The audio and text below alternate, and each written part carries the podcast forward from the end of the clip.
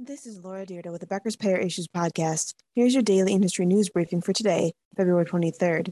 First, Anthem Blue Cross and Blue Shield in Maine told providers in October 2021 that there would be delays in claims processing, but four months later, providers have said little changed. The October 13th memo blamed the delays on staffing shortages and a transition to a new provider data management system.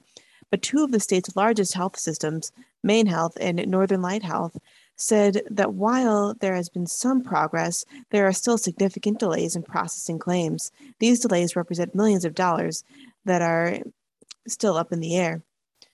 Two, Kansas lawmakers are going back and forth on rebidding the state's $3.9 billion Medicaid contract, which could impact three payers who currently hold it. Governor Laura Kelly, a Democrat, aims to rebid the current contract, which p- plans to issue a request for proposals in October. The timeline would allow the state to select new payers for the contract before the current one expires in 2023. However, a Republican led bill approved February 21st by the state's House Health and Human Services Committee seeks to delay the timeline for a year, potentially pushing back the decision long enough for a new governor to helm the process following upcoming elections. The bill would extend the current contract for a year but the bill's critics said no one, including payers, have testified in support of an extension. If passed, CMS would need to also sign off on the extension. Currently, United Healthcare, Sunflower State Health Plan, and Aetna Better Health for Kansas hold state Medicaid contracts. Three, New Hampshire legislatures are looking to fund Medicaid dental coverage with the money the state received from a settlement with Centene. The state settled with two of Centene's subsidiaries in January over their pharmacy benefit services, which New Hampshire anticipates resulted in $2.4 million in losses between 2016 and 2021. The bill would allow Medicaid to cover dental benefits, including screenings, x rays, and dentures, and would use the settlement funds to pay for its first, for its first several years.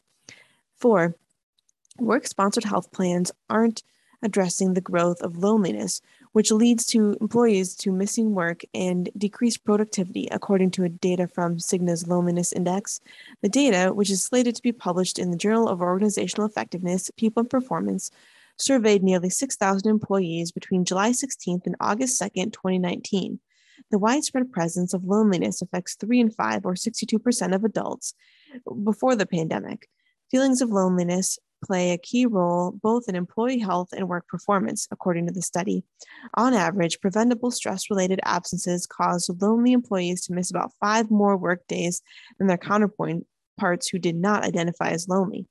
The study estimates the absenteeism and productivity losses tied to preventable loneliness cost employers around $154 billion each year.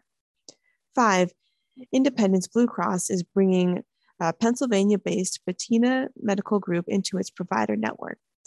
The primary care provider focuses on patients 65 years and older and is available to two of the payer's Medicare Advantage plans in 2022. Patina's model uses a team to provide tailored care to patients through a virtual and in home visits. The team includes a dedicated primary care practitioner and a care champion that serves as a touch point for any inquiries.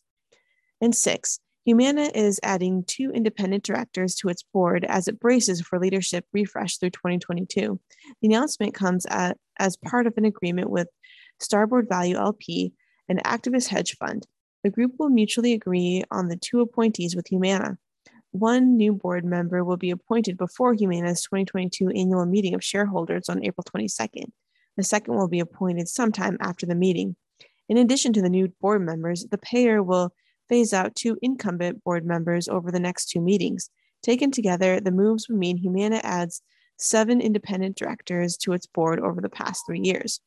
The moves are an effort to promote earnings per share growth of 11% to 15%, growth that would be rooted in Medicare Advantage expansions, supercharging Humana's healthcare services business, and streamlining internal operations. The payer hopes to generate $1 billion in new value by 2023. If you would like the latest in payer and healthcare industry news delivered to your inbox every morning, subscribe to the Becker's Payer Issues e newsletter through our website at www.beckershospitalreview.com.